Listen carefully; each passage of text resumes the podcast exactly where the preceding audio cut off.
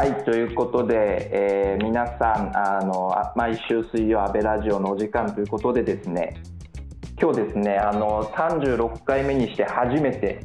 ゲストの会だというふうなことで、えー、楽しんでおりましたら、えー、過去一のシステムトラブルということでスタートしておりまして、えー、安倍さんのアカウントにですねあの緊急の避難場所ということで設けて、えー、始めておりますというふうなところでございます。なのでちょっと私の方はですねまたちょっとリディラバのアカウントの方でですねあのこっちでやってますみたいなところを今から行って回ろうかなと思っております。でそれでですね、えー、今日ですね、えー、初めてのこうアベラジオのゲストに、えー、お越しいただいたのがですね、え元陸上選手のあの為末大さんというふうなことで、まあ、安倍さんとはですねあのこう非常に あのなんていうんですかねこういろんな研究会みたいなものもあのやっていたりとかでですねこう親交が深いというふうなことで、えー、ございまして改めて、えー、皆さんですね拍手というかあの為末さんご紹介できたらと思います。為末さん本日よろしくお願いします。あよろしくお願いします。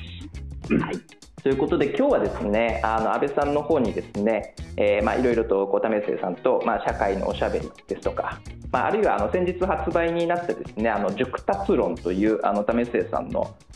ま渾身のって言っていいんじゃないですかね。あのそういった本もあの出ておりまして、まあ、そういったところにも触れながら、えー、今日いろいろとお話ししていけたらなと思っておりますのでじゃあ安倍さんよろしくお願いします。安倍さん一応13時ですね。午後1時。まででっていうふうなところになりますので、ちょっとタイムマネジメントお願いいたします。はい。ということで、ちょっとなんか、いろいろ皆さん、のリスナーの皆さんも、為末さんもすいません、ちょっとシステムトラブルがあったようで、あのちょっといつもと違う私のアカウントからのスペースになってますけど、為末さん、お疲れ様です。どうも。まあ、あの、うん、なんか、これは、社会のおしゃべりっていうのがテーマらしいんで、まあ、おしゃべりして30分、40分過ごせればいいなと思っておりますが、まず大事な情報はですね、あのまず、この熟達論、はい、出版おめでとうございます。ありがとうございます。まあ、大事なことは、僕はまだあの第1段階 U しか読んでないんで、うん、熟達論で語れることはこの U までですと。なるほど。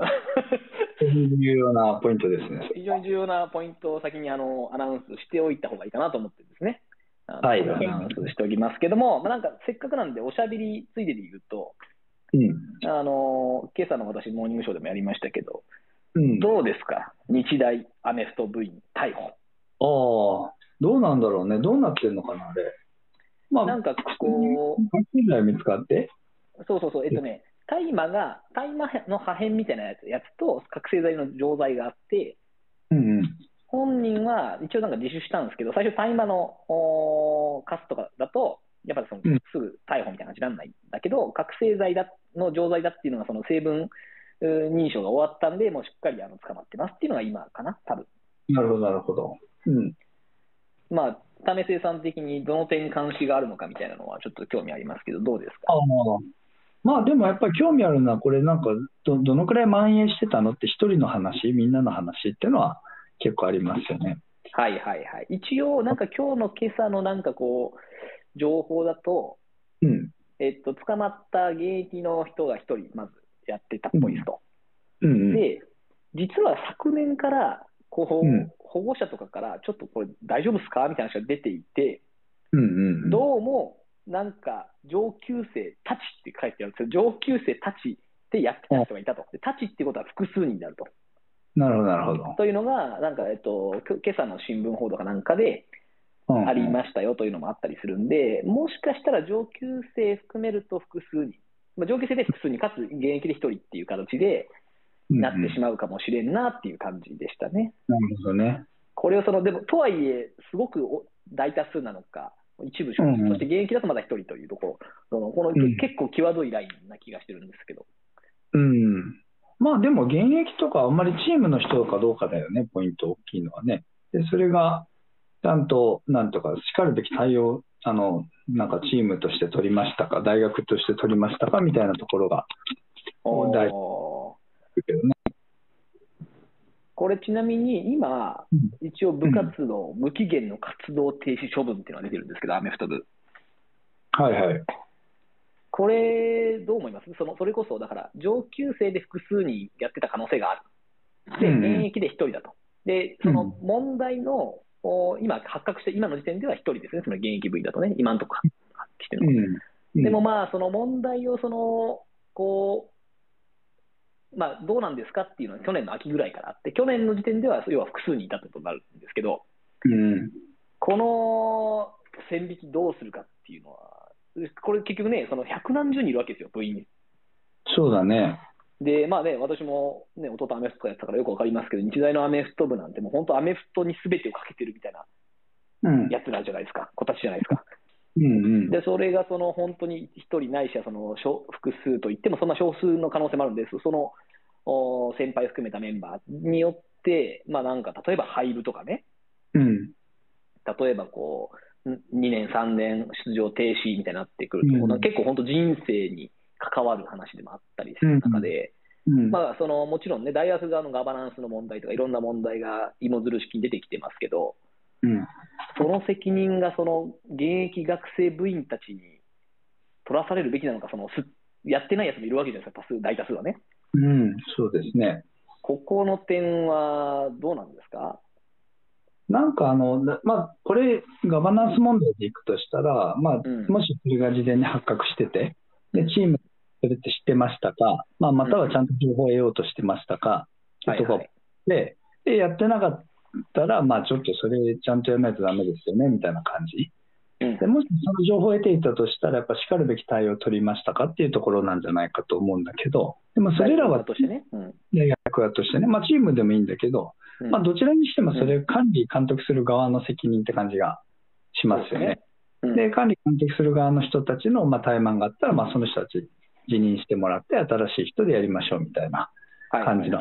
大学にしてもそういう感じかな。で一方で大学側は、なんとかな、管理監督責任もあるけど、被害者かもしれないんで、いやいや、うちちゃんとやってたけど、勝手に個人の成人がそんなことして、うちも迷惑してんだよねっていうと、それはそれで大学側が個人に対して、まあ、除名処分なりなんかすればいいっていう感じかなと思ってて、まあ、なんか、体制のなんか、あの切り分けすればしないといけないなっていう感じはしますかね。その時に背景になんかちょっとスポーツ特有のやっぱこれなんか議論してると、うん、いやとスポーツ以外違うでしょっていう議論が出てきて、まあ、確かにそういう側面もある気がしててスポーツの場合はチームを組んでチームの勝ち負け結構やったりするので、まあ、そういう意味でなんか一体感もあるし、うん、なんかなんとなく あの1人だけのこう切り責任の切り分け難しいよねみたいなことを言う方もいますよね。ああ連帯責任がやっぱり認められるんじゃないか、スポーツに関しては部分的にと。そうね、だけど、まあ、俺個人的にはそれやめた方がいいんじゃないのって気がしていて、まあ、そういうものがなんとなく、うん、まあ、それやっちゃうと逆に、えっと、チームメイトが他のチームメイトの私生活に介入するあの理由なんだよね、それね。あそうですよね、だからこう、むしろお互い相互監視を促す方向に力学が働きますよね、うん、チームスポーツやってて、誰か一人でもね、そのちょっとタイマーやっちゃったら、もうそれで廃部であり、自分のスポーツ人生も終わるとなったら、相当お互いに対して監視強めますよね、これからね。そうね。で、これがまあ体育会とかの指導者が選手の私生活に踏み込んだり、まあ、中には体罰やるようなインセンティブの一つで、その人の私生活とか人生、全部責任を負うんだったら、そのぐらいいくよねっていう、まあ、だから、そのウェットなやつやめたらっていう感じはするけどね。これでもその、僕も全く同じスタンスであるものの、うん、それこそ今日ね、その朝、もう4章で話してたその大学の専門家の方とかも、やっぱりこう、なんていうのか、けじめとしてのその廃部とか活動停止とか、やっぱ必要なんじゃないかみたいな意見もあって、うんうん、でこれ、そのもっと言うとその、ね、複数性っていうのも結構ポイントになってくるじゃないですか。うんうん、で、さっき言ったようにその、卒業生にいたっぽいぞみたいな報道がちょっと今朝ぐらいから出てるんですけど、うん、現役は今のところまだ1人ですと。うん、で万万が一、まだ他に現役いたとするじゃないですか。うんうん、でもこれ、例えば複数でやって、チームの責任がより大きいよねってなったら、その、うん、複数である時点でもうそのアウトの可能性が高いわけですよね。その大学側が配分を決定しちゃうみたいな可能性が結構あると。そうね、そうですね。で、この現状において、例えばその正義感のある他の部員が見つけたときに、うん、な、どうやればいいのかなと思って、そのつまり今、もうこの告発をしたとしても、うん、もう告発したら廃部の可能性もあるわけじゃないですか、複数人になっちゃうからね。でそのこうある種の自浄作用に対して、この大学側が廃部とかあの活動停止、そのチームとしての、うん、をすることによって、まあ、かなりその自己、自浄作用をむしろその阻害するような方向に今、機能しているように私には見えていて、うんうん、このその負の連鎖をどう止めるのかと。うんうん。今、為末さんが日大アメフト部の部長になったらどうするんですか？いや、これあの、スポーツ界だとよく昔からあの議論で出るやつで、うん、チームメイトのドーピングは告発した方がいいのかっていう。えー、もうもうなんかすごいいいですね、あのトロッコ問題みたいな、そうそうそう、まさに、その議論は、いいうん、2つの関係。どうなんですか、その問いは？うん、いや、個人競技であれば、まあ、若干なんか理由上とか、信頼の話と、そのドーピングで告発の話になるし、うん、チームの場合はそれが自分にも降りかかってくる話になるし、みたいな、そんな感じなんだと思うんだけど、ただ、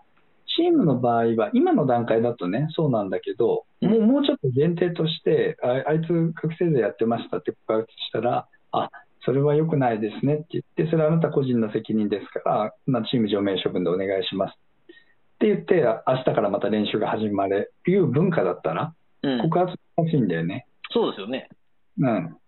だからまあ、エースとかだったりしたら躊躇あるかもしれないけど、要するに個人の責任が切り離せていればいるほど告発が可能になるっていうモデルだと思ってて、うん、でもこれ別に特に日本文化だけじゃなくて、アメリカの軍隊とかでもすごいそれで悩ましいことがあるとかって友達に聞いて、まあ、どこでもやっぱりなんかチームになる以上、運命共同体で、運命共同体の人間のなんていうかな、こう問題点を追求するのはちょっと苦しいよねみたいなのは、やっぱどこでもあるん悩む。正解もない。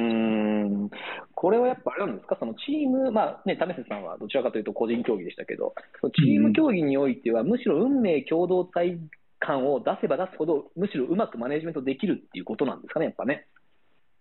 まあ、それはね、単純にやっぱり、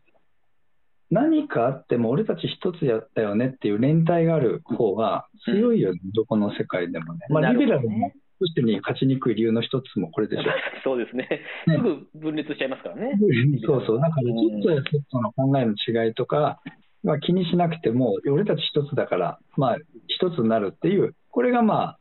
強さなんだけど、一方でこれの最大の弱さは、清濁合わせ飲みすぎちゃって、なんかそのうちに仲が崩れになっちゃうっていう問題があって、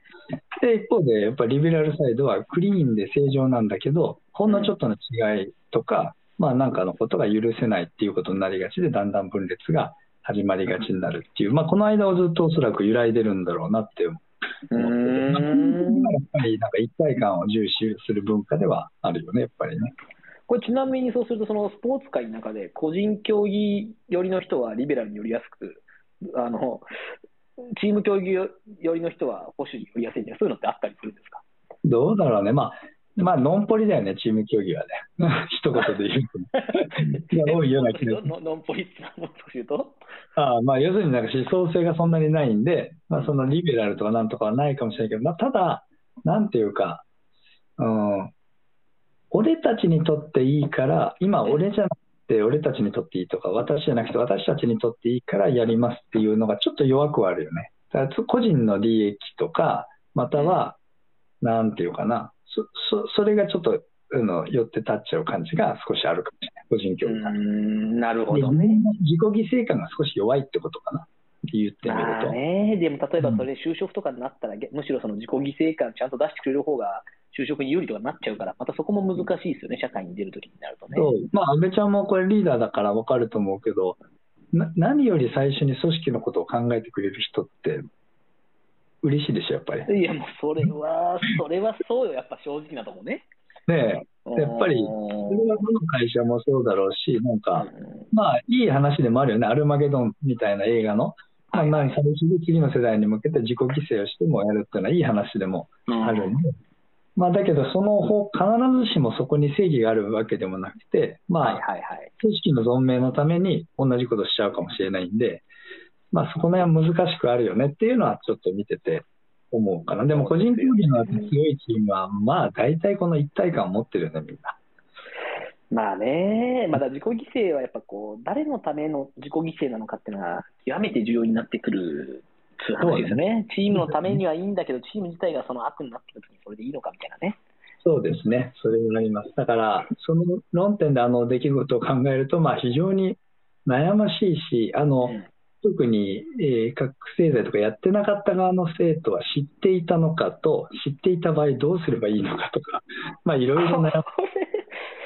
悩ましいな、知ってたら。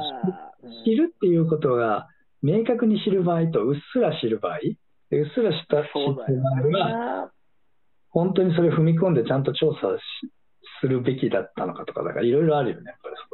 だって、それ、もし仮に寮でやってたら、なんか匂いとかするわけじゃないですか、多分。そうだろうね、まあ、マリファナとかだったら、アメリカで吸ってるやつとか匂いするもんね、確かに、ね、絶対ウィードの匂いしますもんね。うん、するっていう前提で考えると、もうその うっすらとは知ってたんじゃないか疑惑はあるし、多分それがあるから今回のね、告発みたいな話になってるわけじゃないですか。うん、まあ、でもあれだよね、あのなんかアメリカのなんかそういうあのなんかマリファナ、うん、イグマリファナするとかあるじゃんか。はいはいはい。ああいうとこの横は、何も知らない時に歩いてた時、俺分かんなかったよ。お香の匂いだと思ってたけど、これが、それがね、そうそう、そういう意味で、まあ、うん、そうそう、だからなんか変な匂いするねぐらいだったかもしれないから、ちょっとそこは分かんない。あそれはそうですね。そこ断言しない方がいいって、その通りだと思いますが、いや、まあこの話もね、掘れば掘るだけ、いくらでも根が広がりそうですし、あの、まあ、うん、今ね、ちょっとこう、その部員の側に観点を、はい、あの寄せてましたけど、本当はね、アメフト部のその管理監督者とか、あるいは大学側のね、管理監督者の方がまあ大き問題ははるかに大きいし、その人たちの、まあ、なんていうのかな、こう不作為だったり、やらなかったことが、まあ、最終的にその部員たちに死ぬぐいさせるみたいな感じにならないといいなっていうのは、まあ、個人的な願いとしてありますけどね。うん、うんなるほどね、まあ、そういう中でですね、まあ、あの大麻と並んで今話題なのが熟達論と。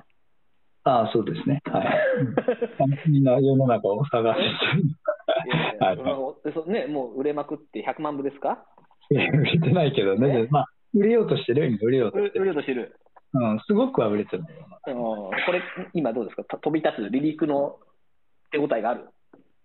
いや、やっぱり、まあ、うん、まあ、俺、正直うう、まあ、売れたら嬉しいけど、売れるよりも、なんか考えが慎重することが嬉しいですね。そうやっぱり思想の人だからね。思想の人だから。うん。それについてみんな議論したりとかしてくれるとはいはいはい。うん、じゃあ、あの私、先ほど申し上げたようにですね、熟達論あの送っていただきましたけど、第一段階、U をちょうど読み終わるところですから、はい、あのそれ以降のことはあのネタバレされちゃ困るんで、うんうん、U について話しましょう。U についてね。第一段階、まあ、これはねあの、5段階に分けて、人間には5つの成長段階があるという話で、はい、あのそれをこう、5段階に分けてるわけです。その第一段階が U と。はい、そうですね。けど、これはざっくり言うとどういうことなんですか、いや、なんか、なんか人間は遊ぶのが最初に初めにありますねっていう、どんな熟達に関しても。はいはい、で大きなものがやっぱり2つあって、1つは、要するに、えーと、自分がやることから得られるベネフィットがあることをやるっていうシステムが世の中大きく回るじゃない。うん、で熟達もやっぱこれにすごい取り込まれていきやすくて。最近ってやつですね。そう、意味があることをやるっていう、で意味を求めるし、やってることに意味があるって探すんで、そうすると自分がやることに意味があることをややりたがる。逆に言うと、うん、意味の方向に自分がどんどんどんどん寄せられていって、はい、でそこにちょっと小さくなりがちになっちゃうっていう、結構、あの熟達のプロセスはスト人間の成長にストップかけがちで。はいはい。で、かつ意味にとらわれると、なんかそこで袋小路に入るとすごい苦しくなって、うん、っていうかな、まあちょっと、なんていうかな、まあ、心が病んじゃうみたいなこといっぱい事例として見たんだよね。お U の段階でね。U じゃなくて、その後進んでいったとき。肩、肝、心、空のね、この肩とか肝の段階でってことですかね。そう。まあ、端的に言うと、そのスポーツやることがすごく重要で、勝つことも重要だって思う人ほど、勝てなくなったときに、まあ、鬱になりやすいと。あうん、なるほどね。でもう一つはあのスポーツの強豪校、うん、インターチャンピオンとかを出す学校とオリンピアン出す学校がずれるんだけど、うん、なんでっていうことに興味を持ってて、ある時期までの能力ある人と、その後伸び続ける人が違うと。これなんだろうっていうのをただのポテンシャルだけじゃなくて、学習プロセスで考えると、やっぱり U が最初にあるかどうかの差が大きいんじゃないかっていうふうに思った。これはね、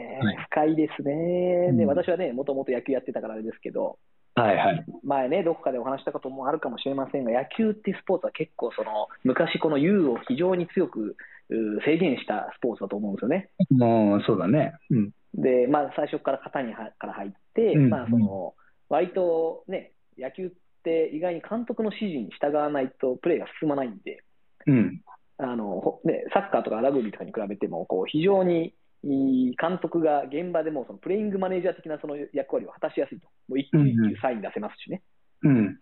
みたいな側面がある中で、結構その、うん、私も自分で野球やった時もそうでしたけど、まあ、小学校、中学校でその非常に期待された選手が、なぜか中学校、高校、大学、まあ、大体中高ですね、で辞めてくるんですよね。うん、で結局、そのスポーツの競技人生がそもそも短くなっていくと、その楽しんでないやつは。なるほど。で、そうすると、センスはあるし、あいつ絶対プロ中だよねっていう話のやつほどやめてくるんですよ、早めに。うんで、その後なんか本当にその飛行に走っていくみたいなのが、まあ、僕らの世代とかだと結構あったんですけど、うん、こうどうやって、まあ、そのある種型にはめたがるような競技の中で、U の時間というのを確保し続けるのかと。うん、これはちょっと私、1点目気になるところですけど、これどうすればいいんですかね。いや、難しい。まあ、文化的に組み込みましょうが正解なんだけど、それができない場合だよね。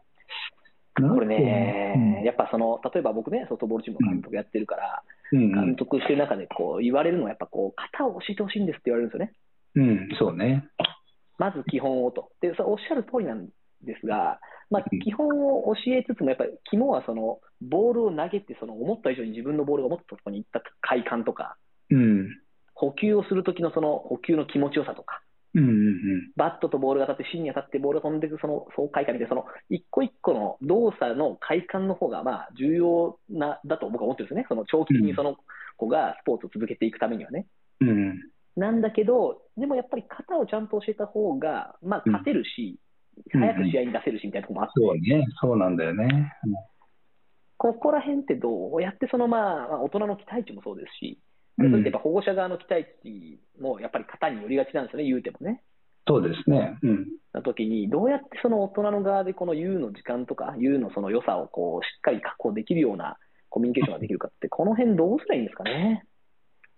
まあ、これね、大前提としてパフォーマンスは何で決まってるかっていうときに、うん、そのその状況で求められる最適なことをやるのがパフォーマンスなんだと。はいはいはい。だからシンプルでか簡単ではあるんだけど、まあ、結構忘れがちなとこもあって、例えば、柔道って全国大会を禁止にしたんだけど、あのそれは小学校とか中学校とか。のね。で、なんでもって理由が面白くて、まあ、加熱しすぎっていうのもあるんだけど、一つは、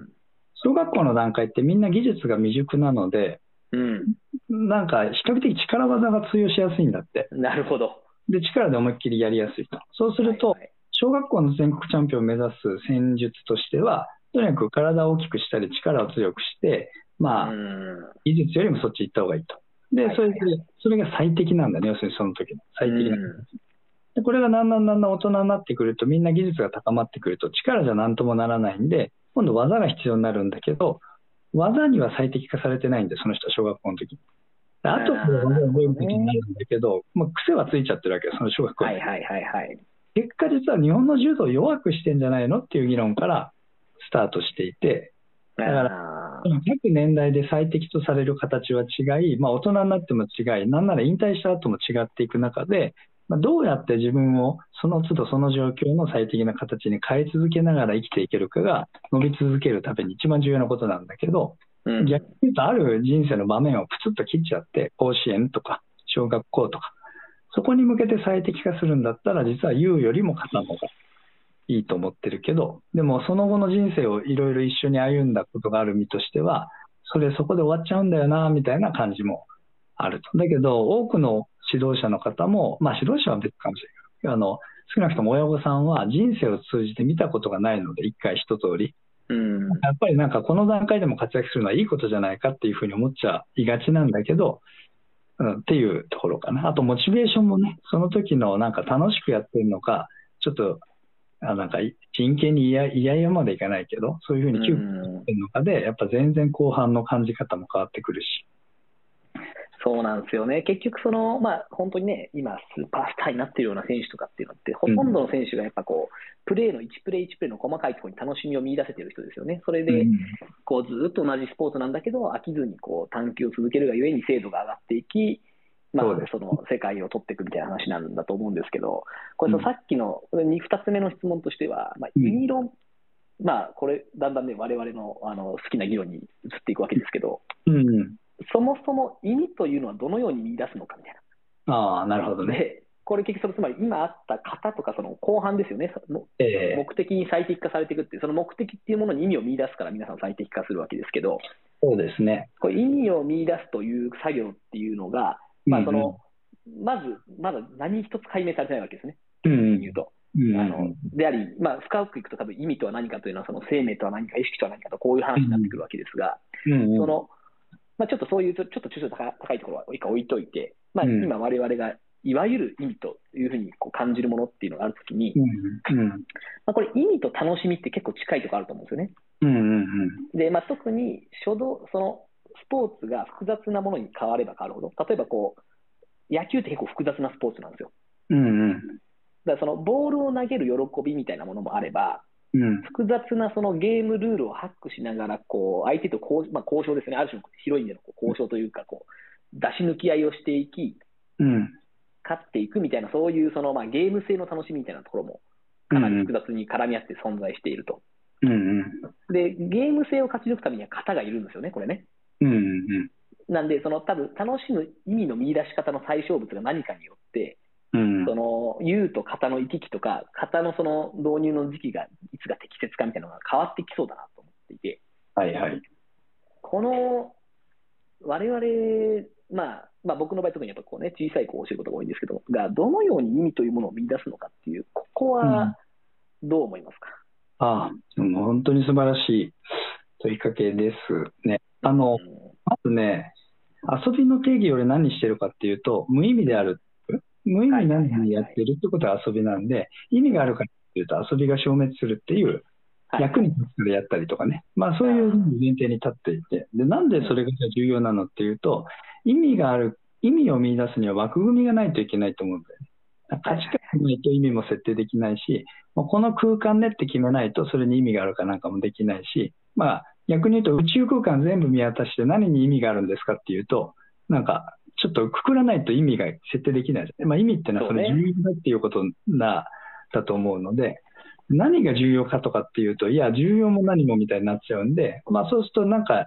例えば陸上競技ってくくりでいくと、まあ、直線を走る、ピストルからなってから走るっていうと、あどうも速く動ける筋肉には意味があるってことになって、速く動ける筋肉を鍛えるトレーニングに意味があるってことになるんだけど、これやっぱり直線を走るっていう枠組みを与えたから、そこに意味が生まれたと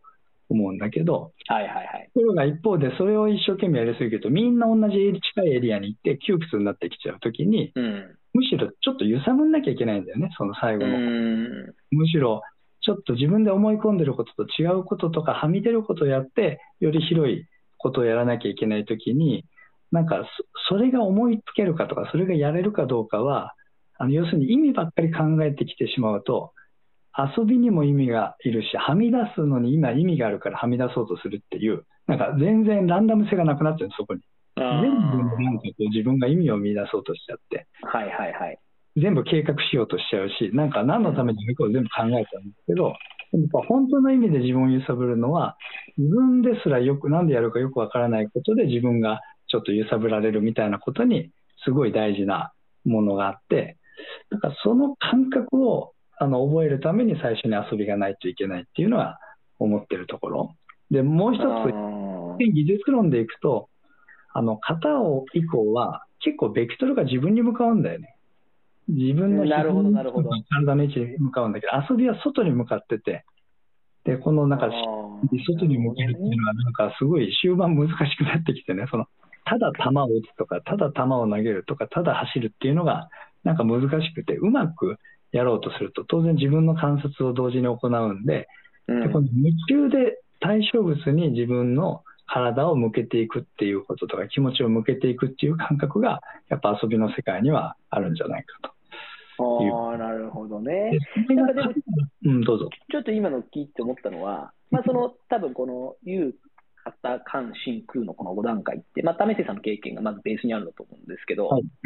結構その、チーム競技、それこそその、まあ、僕の場合、やっぱこう基本があの野球ベースって考えちゃうわけですけど、うん、とかだと、そのそれこそ U の後の段階でもこう、要はチームメイトの動きが自分のプレーを決めたりもするじゃないですか。うん、そうですね。うん、そこはどうどうなんですかね、そのこうだんだんだんだん自分の内側にっていうのは確かにそうだなと思いつつ、チームとしてやっていこうと思うと、そのむしろ自分の仲間たちも自分の一部として捉えないといけないようになってくる気がする。でそういう意味での内側、気になる納得があるんですが、自分がその本当に個人として自分の体以上のものではないとするならば、その競技場の中で他の人間がどう動いていくかみたいなところでいうと、外への関心も結構向いていくような気がするんですけど、この辺はどうなんですかね？うん。いや、それは、あの、周りのところに合わせに行くと思うんだけど、あの、型の段階ってどっちかっていうと、自分の体ををちゃんと動かすっていう、まあ、ロボットでいうと、プログラムがその通り動いちゃうって感じなんだけど、これがその後、芯っていうところに至るんだけど、芯になると、周辺環境の情報がリアルタイムで自分に入りながら、それに合わせて自分の型も柔軟に変化していくようなのが真の段階でやってきて、これはままさにチームで言えばチーム全体が一つの生命体みたいに、あの相互の情報で動まあなんなら相手チームにも合わせながら動いていくっていう、ちょっと周辺が柔らかい、まるで膜構造の、でだけど中心に核があるような、そういう状態の技術が手に入ると思っていて、で型の段階は輪郭がはっきりしてる。一つしてて、周りの人とのやり取りも、なんか自分がこう動こうと思うことをちょっと押し切るところがあるんだけど、それがだんだんこなれてくると、周辺と、まあ、アフォーダンス的に周りの環境とも自分が緩やかにやっていけると。だけど、これが型からスタートしていくと、なんかこのゴワゴワ感というか、自分の意図通り動かそう感っていうか、いや、周りはちょっともうそんな空気じゃないんだけどって時にも押し通す感がどうしても出てしまう時に、この U からスタートすると、その柔らかさっていうのの、絵を、まあ、もう再び再獲得しやすいなというふうに思ってる。なるほど。えー、なんとなく。あの、ニュアンスは、はい、私はよくわかります。はい、まあ、私は多分、あの、どちらかというと、U をすごく長く大事に取ってきた人間なので。ええー、はい、そのままの人ですよね、U のまま。いやいや、時々肩固めるんですけど、まあでも、基本はそうね、ずっと遊んでますからね。はい、はい、はい。うん、これ、その、まあ、結構この言う方、関、心、空の、これ、まあ、あらゆるジャンルに汎用可能なモデルだなというふうに私も思うんですが、うん、これ、なんだろう、今こういうふうに整理をした上で、うんうん、この整理は誰に届いて、どういうふうに議論されて、みんなに理解が進んでいくと、うん、なんつうのかな、こう、まあ、みんながハッピーに熟達しやすくなるのかっていうと、この辺はどうですか？まずか、型間ぐらいのプロセス、まあ、型から芯かな、これ結構技術論に近くて、この辺はきっとアスリートの人とかもピンとくるかなっていう気があのしてます。なんか、そういうふうに順番でやっていく。な、なぜなら、型終わった後にもずっと型繰り返しちゃうって伸び悩むパターンも多いので、いや、それは単発に入って少し柔軟に変えた方がいいねとか、ある気がしてます。もう一番根本の部分は、なんか一体自分を制限しているものが何なのかってところにずっと自分の興味があって、まあ、それがだから競技の限界だったから、はいはい、自分の制限をしているものは技術であるとか身体能力であるとかいろいろ考えていった中に最後に空に至った時に意識が邪魔してる。自分を、はいはい、その意識取っ払うってでもこれどうすんの？と。で最初はだから自分自身の意識を取っ払えば自分はすなわち全体と一つになるみたいに書こうとしたんだけど一発目から。はいはいはい、その編集者の人が、いや、為水さん、それちょっとやばい話に聞こえるんで。何かを統一する話に聞こえますね。うん、ちゃんと技術を積み重ねていって、最後ってことにしましょうって言って、まあ、おっしゃる通りですねっていうふうにしたんだけど、うん、やっぱりなんか、なんていうかな、あある最適な形にあの、頑張れば頑張るほど最適な形から逃れられなくなるっていう現象がある気がして、枠組みから。うん。でなんか一生懸命なんやればやるほどみんななんかどんどん窮屈になっていくみたいな現象ってあるじゃない？あるエリアで。あるあるある。それがメタ的に外から距離を見ると、いや、実は全然それは思い込みでとか、まあ、自分自身はこうじゃなきゃいけないとか、そういう意識を持つことを外せば変わっていくようなことがあるっていう意味で、まあ、一言で言うと、この熟達論って最終的に自己解放っていうか、自分自身に限界を作らないでどうやって、まあ、伸び伸びっていうか、おおらかにいくかっていうものなんだけど、それをいきなりはできないなと思っていて、で、その段技術を通じて踏んでいくんだけど、最終的には、まあ、自分も含めて、まあ、なんか、とらわれた思い込みとかを、まあ、時々解き放ったりしながら、まあ、ずっとなんか自分が探求し続けられるんじゃないかと。そういうイメージなんですね。なるほどな。これでも、その、僕やっぱスポーツで思うのは、それこそ私自分が野球にモチベーションが、まあ、ある程度で収まっちゃったタイミングって、うん。うん、そのいややっぱりまあ、所詮それって他人に決められたルールだし、ボールの大きさを、うん、あのなんか倍にしたらもう違うスポーツになっちゃうし、うん、なんかこう、結局、ただの鬼、なんか、球飛ばしながらの鬼ごっこだなみたいなね、野球なんてみたいな感じになっちゃった瞬時期があって、うん、なんかこう、意味を感じる、その自由になるって言っても、その意味を感じる対象のレイヤーはさ、あるじゃない？ですか、結構こう、小さく縮ん。だり大きくの広がったりっていうのを自由自在にできるかっていうとできない時もあるじゃないですか。うん、あります、ね、どうしても今自分のあるその領分の中で意味を感じちゃうし、だからその何かのスポーツにすごく意味を見出す人もいれば、外から見たらそれは玉遊びだなって思われちゃうこともあるわけですけど、そうですね、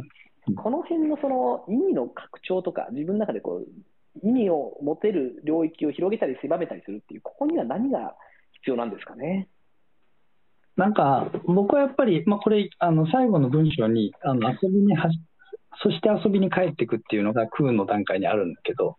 まあ、空までね。うん、で多分それは、まあ、最終的にこれ全、まあ、悟りみたいなものは、なんか全部から解放されます状態あるって想定かもしれないし、本当にそうかもしれないんだけど、でも一方で人間が夢中になるのは枠組みがあるから夢中になるんだと思ってて、そうですねね意味を感じちゃうのよ、その人なりに。だからこそ夢中になれるんで、狭さも大事だと思ってて、一方で狭さの人を行き詰まらせもして苦しめもするって思っていて、じゃあどうすんのっていう時に、結局、あの遊びの段階であのごっこ遊びっていうのを事例出してるんだけど、これ、はいはい、ありましたね。うん、ねなんかこう泥を置いた、まあ、おままごとでお皿の上に泥を置いて、これカレーライスよって出して、それこれ泥じゃねえかって言っても成立しないし、あ、カレーだって本当に食べても成立しなくて、うん、これはおままごとだって知っていながら、本当にカレーライスのようにするから意味が、なんかそこは成立するわけで、はいはい、まあ、このオルタナティブな感じ、だから陸上競技が俺の人生の全てだと思いながら、たかがかけっこに夢中になってる俺も見ているっていう、この状況っていうのが、なんか人が熟達の末に到達するところじゃないかなって気が。だから無意味感もありながら意味感もある、この両方相矛盾するものがなぜか自分の中でこう一緒になんか抱えられているみたいな感じ？あわかるなそれがなんか、あの、わ笑え、だから真面目な顔をするんだけど、そのことを笑いもしているっていうか、そんな自分を、なんかそういう感じなんじゃないかと思ってるんだけどね。そうまあ、詰まるところプロレスってことですね。そうそうそうですね。いや、僕やっぱいつものそのセクションに、プロレス的な世界こそがその大事であると、うん、それこそだから、ちょっともう時間なんですけど、うん、あの例えばこう、ね、あの不況があった時にね、日本でね、うん、こうたくさんの方がこう自殺なされちゃったわけですよ。うんで主にその資金繰りとかそういうの銀行がこう資金を引き上げたりして、まあ、それによってこう多くの中小企業の、ね、社長さんが首を吊ったりみたいなことがあったわけですよね。うん、でこれってまあそのよくよく考えてみたら借金なんて自己破産すればいい話なんで、うんうんうん、その死ぬほどの話でもないわけじゃないですか。うんうん、だけどやっぱりそれはそのそこを信じてもうそれがそのそれが全てであるというところになった瞬間にもうそのそのお金というものが引き上げられたことによって、まあ、首を吊るまで行ってしまったと。うん、そうだね。こういう悲劇をこうやっぱ減らすためにも、うん、なんかある種のそのこうなプロレスの境地に至るまでのこう何かをどうにかその教育の中に埋め込まなきゃいけないし、そういう意味合いでのそのスポーツっていう価値もあるのかもなっていうのはちょっと今日思いましたね。うん、あのいいですか、最後に言って、はい、ちょうど高野山に行ったんですよ、先週末。はいはい、で空海と最澄のなんかやり取りみたいなのの司馬遼太が書いてるの読んでるんだけど、一番下では、空海は密教っていうものは、ともかく体験的なものであると。身体を通じて密教にはあの到達するんだと。小さな仏ですからね、作っていくべきことは。うん、最澄はそれを何度も空海に言って、書籍を借りて学ぼうとするんだよね。で、密教を学ぶ、学べば密教が手に入るって思ってたふうなことが空海はとにかく気に入らなかったと。まあ、それが2人のなんかいさかいじゃないかと言ってるんだけど、なんか今こうやって議論されてることは、言語的にも概念的にもみんな理解あのされるかもしれないけど、身体的に、ああ、そうだって腑に落ちるには、やっぱり何かを人は熟達しなきゃいけないんじゃないかって思っていて、それは別に、うん、あのスポーツでもあの何でもいいんだけど、庭掃除何でもいいんだけど、やっぱ何か行為を通じて、あのこういうところに行くのが大事なんじゃないかっていうのが、まあ、熟達論のちょっと思いとしてはありましたね。なるほどね。まあ、ちなみにあれですよ、空海はリギラバのコンセプトの一個ですから。あ、本当そうだから僕らツアーから始めたの。ああ。つまりその知識からではなく、うん、体験をしないと、当事者意識を体験を持たないと、その自分の外側に対して本当の意味でこう当事者意識を持つとか、こう共感をするってのは無理だと。本当にそれはそうだね。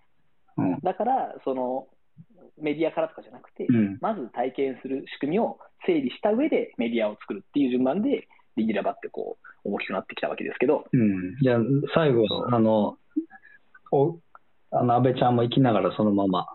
瞑想促進 仏になっていく。促進仏にね、促進仏にっていうことを、はい、目指していきたいと思いますけど、ちょっとでも、いや、今日の話を聞いてね、改めて思ったけど、こう、えー、ちょっとうちのソフトボールチームで、はい、ね、走塁コーチなのに全然最近来てないじゃない。確かにね。もうちょっと走塁とこれの講義をしてですね、えー、あのコーチ陣とか保護者陣とのこの合意形成に、あの、為末コーチがちょっと参加するようにしましょう。はい、わかりました。はい、という結論をまとめて、はい、今日のアベラジオを終わろうと思います。はい、はい、どうもありがとうございました。為末さんも皆さんも聞いてくれて。ありがとうございました。じゃあ、ここで失礼いたします。なんか、なんか、あれですか、あれですか、